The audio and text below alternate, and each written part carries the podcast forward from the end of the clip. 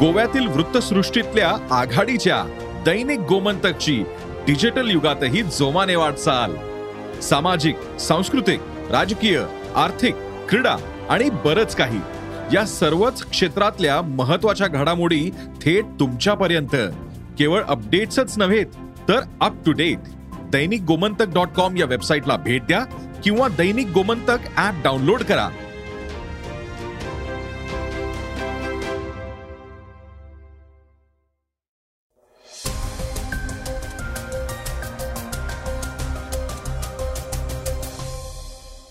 नमस्कार मी गौरी कुबेर. आता आपण ऐकूयात सकाळचं पॉडकास्ट मध्य प्रदेश पोलिसांनी पी एफ आयवर कडक कारवाई करण्यास सुरुवात केली आहे.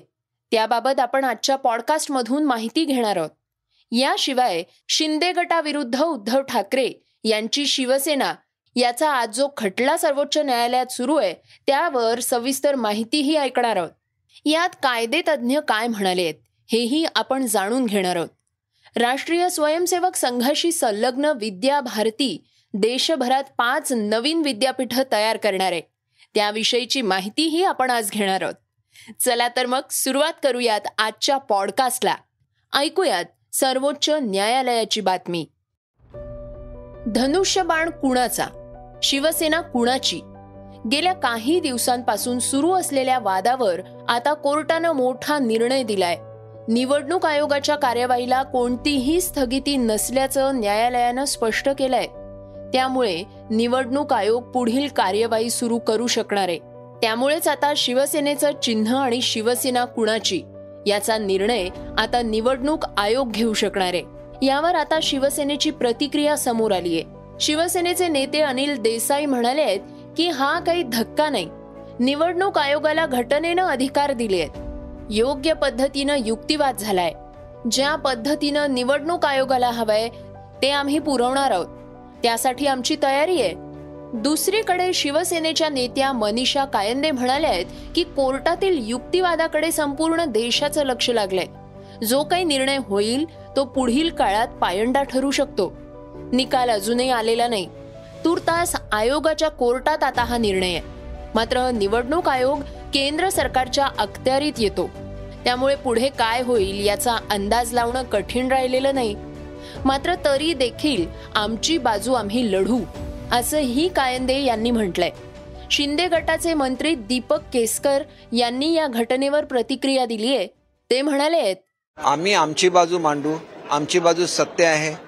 आणि सत्यामेव जयते असं म्हटलं जातं. आणि त्याच्यामुळे आम्हाला निवडणूक आयोगाकडून निश्चितपणे या संदर्भात न्याय मिळेल अशी आमची अपेक्षा आहे. आणि सुप्रीम कोर्टाची सुनावणी पुढे चालू आहे. त्या बाबतीत सुद्धा निश्चितपणे न्याय मिळेल अशी आम्ही अपेक्षा करतो. आणि आम्ही तशी प्रार्थना सुद्धा करतो. जी बाब कोर्टामध्ये चालू आहे त्याच्यावर कुठलंही भाष्य करणं योग्य नाही. निवडणूक आयोगाकडे आम्ही जाऊ आमचे पुरावे मांडू आणि आम्हाला न्याय मिळेल याची आम्हाला खात्री आहे. पीएफआयशी संबंधित एक महत्वाची बातमी आता आपण जाणून घेऊयात. मध्य प्रदेश पोलिसांनी पीएफआयवर कडक कारवाई करण्यास सुरुवात केली आहे. त्यामुळे आता पीएफआयचं पाकिस्तान कनेक्शनही समोर आलंय. अटक करण्यात आलेल्या आरोपींच्या मोबाईलमध्ये पन्नासहून अधिक पाकिस्तानी नंबर आढळले आहेत. अनेक वेळा हे आरोपी पाकिस्तानात गेले आहेत. त्यामुळं पोलीस आता टेरर फंडिंगचे पुरावे गोळा करतायत. अलीकडे पी एफ आयचे अब्दुल करीम राज्याध्यक्ष मोहम्मद जावेद राज्य कोषाध्यक्ष जमील शेख राज्य सचिव आणि अब्दुल खालिद महासचिव यांना अटक करण्यात आली आहे. एटीएस या सर्व आरोपींची चौकशी करत आहे न्यायालयानं आरोपींना तीस सप्टेंबर पर्यंत पोलीस कोठडी सुनावली आहे. आरोपींचे मोबाईल फोन लॅपटॉप्स आणि इतर इलेक्ट्रॉनिक उपकरणं तपासल्यानंतर त्यांचं पाकिस्तानशी कनेक्शन समोर आलंय. सूत्रांकडून मिळालेल्या माहितीनुसार आरोपी अब्दुल खालिदच्या मोबाईल फोननं अनेक गुपितं उघड केली आहेत.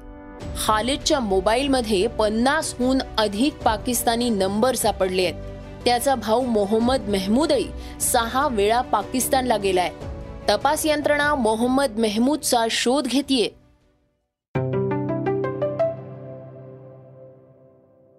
राष्ट्रीय स्वयंसेवक संघाशी संबंधित एक महत्वाची बातमी समोर आली आहे.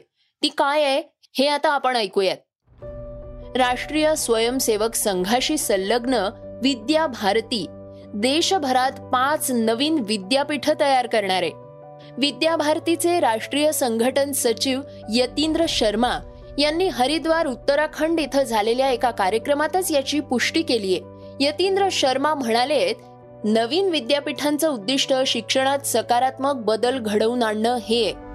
देशातल्या विद्यार्थ्यांना शालेय शिक्षण देण्यासाठी राष्ट्रीय स्वयंसेवक संघ अनेक वर्षांपासून काम करतोय. आता आर एस एसच्या उच्च शिक्षण संस्थांद्वारे शिक्षणावर लक्ष केंद्रित करणं हा याचा उद्देश आहे असंही त्यांनी स्पष्ट केलंय. आर एस एसनं यापूर्वी कर्नाटकातील बंगळुरूमध्ये चाणक्य विद्यापीठाची उभारणी केली आहे तर आता गुवाहाटी आसाम इथं आणखी एका आर एस एस विद्यापीठावर काम सुरू आहे.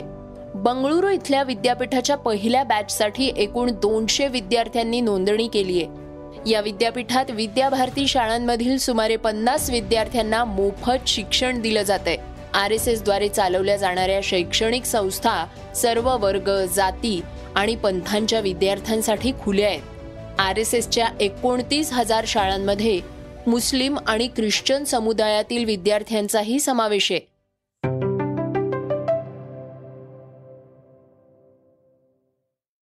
श्रोत्यांनो आता आपण जाणून घेऊयात आजच्या वेगवान घडामोडी. जीव धोक्यात घालून वनाचं संरक्षण करणाऱ्या वन कर्मचाऱ्यांना आता पोलीस कर्मचाऱ्यांप्रमाणेच लाभ मिळणार आहेत. मंत्रिमंडळाच्या बैठकीत या विषयाच्या प्रस्तावाला मान्यता देण्यात आली आहे. अशी माहिती वनमंत्री सुधीर मुनगंटीवार यांनी दिली आहे. देशातल्या नागरी संपत्तीप्रमाणेच वन व वन्यजीवन ही संपत्ती फार महत्वाची आहे. नागरी संपत्तींचं आणि मनुष्यांचं संरक्षण करताना जीव धोक्यात घालणाऱ्या पोलीस कर्मचाऱ्यांना शासनातर्फे विविध लाभ देण्यात येतात. तसेच लाभ आता वनांचं संरक्षण करताना जीव धोक्यात घालणाऱ्या वन कर्मचाऱ्यांना मिळणार आहेत. ही वनकर्मचाऱ्यांची मागणी काही वर्ष प्रलंबित होती. वन कर्मचाऱ्यांनाही अनेक धोक्यांना तोंड द्यावं लागतं. वणव्यांना लागलेली आग आटोक्यात आणताना शिकार रोखताना वनातील वृक्षचोरी आणि अन्य प्रकाराची चोरी रोखताना किंवा मानवी वस्तीत शिरलेले वन्य प्राणी वाचवताना वन कर्मचाऱ्यांच्या जीवालाही धोका असतो. विभागाच्या प्रस्तावानुसार वनांचं आणि वन्य प्राण्यांचं संरक्षण करताना वन कर्मचारी मृत्यूमुखी पडल्यास अशा मृत कर्मचाऱ्यांच्या वारसाला पंचवीस लाख रुपयांची मदत केली जाणार आहे. मराठा आरक्षण रद्द झाल्यामुळे रखडलेल्या प्रलंबित उमेदवारांना मुख्यमंत्री उपमुख्यमंत्री यांच्या उपस्थितीत नियुक्तीपत्र देण्यात आली आहेत. त्यामुळे या रखडलेल्या नियुक्तींचा मार्ग मोकळा झालाय. गेल्या तीन वर्षांपासून या नियुक्त्या रखडल्या होत्या. राज्यभरात एक हजार चौसष्ट उमेदवारांच्या नियुक्त्या रखडल्या होत्या. या उमेदवारांना विविध पदांसाठी मुख्यमंत्री आणि उपमुख्यमंत्री यांच्या हस्ते नियुक्तीपत्र देण्यात आली आहेत. या पदांमध्ये तलाठी नायब तहसीलदार महावितरण अशा विविध पदांच्या भरत्या रखडल्या होत्या. मात्र गेल्या तीन वर्षांपासून रखडलेला हा निर्णय आता मार्गी लावण्यात आलाय. भारतीय चित्रपट व दूरचित्रवाणी क्षेत्रात सर्वोत्तम कामगिरीसाठी देण्यात येणारा दादासाहेब फाळके पुरस्कार जाहीर करण्यात आलाय. यंदाचा प्रतिष्ठित दादासाहेब फाळके पुरस्कार हा ज्येष्ठ अभिनेत्री आशा पारेख यांना जाहीर झालाय. केंद्रीय मंत्री अनुराग ठाकूर यांनी याबाबतची घोषणा केली आहे. ज्येष्ठ अभिनेत्री आशा पारेख यांना चित्रपट क्षेत्रात आणि अभिनयातल्या योगदानासाठी हा पुरस्कार देण्यात आलाय. साठ ते सत्तरच्या दशकात बॉलिवूड गाजवणाऱ्या अभिनेत्री म्हणून आशा पारेख यांना ओळखलं जातं. त्या आता एकोणऐंशी वर्षाच्या असून आपल्या परखड स्वभावासाठीही त्या परिचित आहेत. साठ सत्तरच्या दशकात सर्वाधिक मानधन घेणारी अभिनेत्री अशी त्यांची ओळख होती. रोहित शर्माच्या नेतृत्वात भारतीय क्रिकेट संघानं ऑस्ट्रेलियाच्या विरोधात सहा टी ट्वेंटी सामन्यांची मालिका जिंकली आहे या मालिका विजयामुळे भारतीय संघानं आय सी सीच्या टी ट्वेंटी क्रमवारीत पहिलं स्थान आणखी बळकट केलंय. भारत दोनशे अडुसष्ट रेटिंगसह पहिल्या स्थानावर असून इंग्लंडचा संघ दोनशे एकसष्ट गुणांसह दुसऱ्या स्थानावर आहे. दोन्ही संघांमध्ये आता सात रेटिंगचा फरक आहे.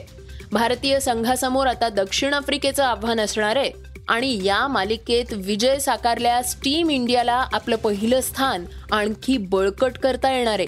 दक्षिण आफ्रिकेचा संघ सध्या तिसऱ्या स्थानावर असून आगामी मालिकेत भारतीय संघावर विजय मिळवल्यास त्यांना टी ट्वेंटी क्रमवारीत आगेकूच करता येणार आहे.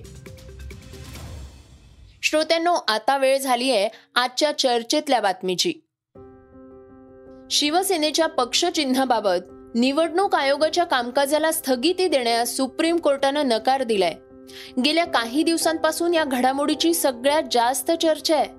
या शिवसेनेच्या पक्षचिन्हाबाबत निर्णय हा निवडणूक आयोग घेणार आहे. त्यामुळं उद्धव ठाकरे यांच्यासाठी हा मोठा धक्का मानला जातोय. या सगळ्या प्रकरणावर कायदे तज्ज्ञ डॉक्टर उल्हास बापट यांनी प्रतिक्रिया दिलीये ते म्हणाले हा मुख्य जो निर्णय आहे की हे डिस्क्वालिफाय झाले का नाही झाले याच्यावर अजून काहीच बोलणं झालेलं नाही. आणि माझ्या मते भारताच्या लोकशाहीच्या दृष्टीने तो फार महत्त्वाचा मुद्दा आहे. महाराष्ट्रातली एक छोटा पक्ष आहे त्याचं इलेक्शन सिम्बल कोणाला मिळतं या गटाला मिळतं का त्या गटाला मिळतं हा फार बारीक प्रश्न आहे. तो परोकियल म्हणजे स्थानिक प्रश्न आहे. परंतु हे जे असंग अठ्ठावीस राज्यांमध्ये अठ्ठावीस गव्हर्नर्स आहेत आणि हे जे पक्षांतरं चालली आहेत या पक्षातून त्या पक्षात उडी मारणं वगैरे तर तो जो कायदा आहे त्या कायद्याचं स्पष्टीकरण म्हणजे थोडक्यात दहाव्या शेड्यूलचं पूर्ण अर्थ लावणं हे काम मुख्य तिथे अजून राहिलेलंच आहे. आणि तसंच राज्यघटनेमध्ये अधिकार जे दिलेले आहेत गव्हर्नरला त्याचं ते उल्लंघन करतायत का? ते संशयाच्या भोऱ्यात आहेत का? हे पण काम राहिलेलं आहे. म्हणजे मुख्य जे सगळं आहे ते सगळंच राहिलेलं आहे. आज फक्त एकच निर्णय झाला की शिवसेनेच्या बाबतीत पक्ष कुठला आणि चिन्ह कोणाला द्यायचं हे ठरवण्याचा अधिकार इलेक्शन कमिशनला आहे. ती ऑटोनॉमस बॉडी आहे कॉन्स्टिट्युशनल बॉडी आहे. हे सुप्रीम कोर्टाने मान्य केलं आहे हा आजचा सगळ्याचा गोषवारा जो आहे समरी आहे ती ही आहे. सुप्रीम कोर्टात शिवसेनेबाबतच्या विविध याचिकांवर पाच सदस्यीय घटनापीठासमोर सुनावणी सुरू आहे. या सुनावणीत शेवटी कोर्टानं निवडणूक आयोगाच्या कामकाजात ढवळाढवळ करणार नसल्याचं म्हटलंय. कोर्टाच्या या निकालाबाबत ऍडव्होकेट सिद्धार्थ शिंदे म्हणाले आहेत की सुप्रीम कोर्टानं निवडणूक आयोगाच्या कामात ढवळाढवळ करण्यास नकार दिलाय. त्यामुळं हा शिंदे गटासाठी मोठा दिलासा असून उद्धव ठाकरेंच्या मूळ शिवसेनेसाठी झटका आहे त्यामुळं आता उद्धव ठाकरे यांना निवडणूक आयोगासमोर कागदपत्र आणि प्रतिज्ञापत्र सादर करावं लागेल. यानंतर निवडणूक आयोग त्यांच्या प्रक्रियेप्रमाणे हे ठरवेल की चिन्ह कुणाला जाईल आणि पक्ष कुणाचा आहे. यामध्ये सुप्रीम कोर्टानं दोन प्रकारचे थेट आदेश दिले आहेत. कोर्टानं मूळ शिवसेनेचा अर्ज फेटाळलाय शिंदे गटाचा अर्ज स्वीकारलाय. यामध्ये कोर्टानं एकाच वाक्यात आदेश दिला की उद्धव ठाकरेंचा अर्ज नाकारण्यात आला असून निवडणूक आयोग त्यांचं कामकाज पुढे चालू ठेवेल असंही यावेळी ऍडव्होकेट शिंदे यांनी सांगितलंय. श्रोत्यांनो हे होतं सकाळचं पॉडकास्ट उद्या पुन्हा भेटूयात. धन्यवाद. Script and research Yugandhar Tajni. वाचा बघा आणि आता ऐका आणखी बातम्या. ई सकाळ डॉट कॉम वर. तुम्ही हा पॉडकास्ट ई सकाळच्या वेबसाईट आणि ऍप वर सुद्धा ऐकू शकता. विसरू नका या पॉडकास्टला आपल्या आवडीच्या पॉडकास्ट ऍप वर सबस्क्राईब किंवा फॉलो करायला.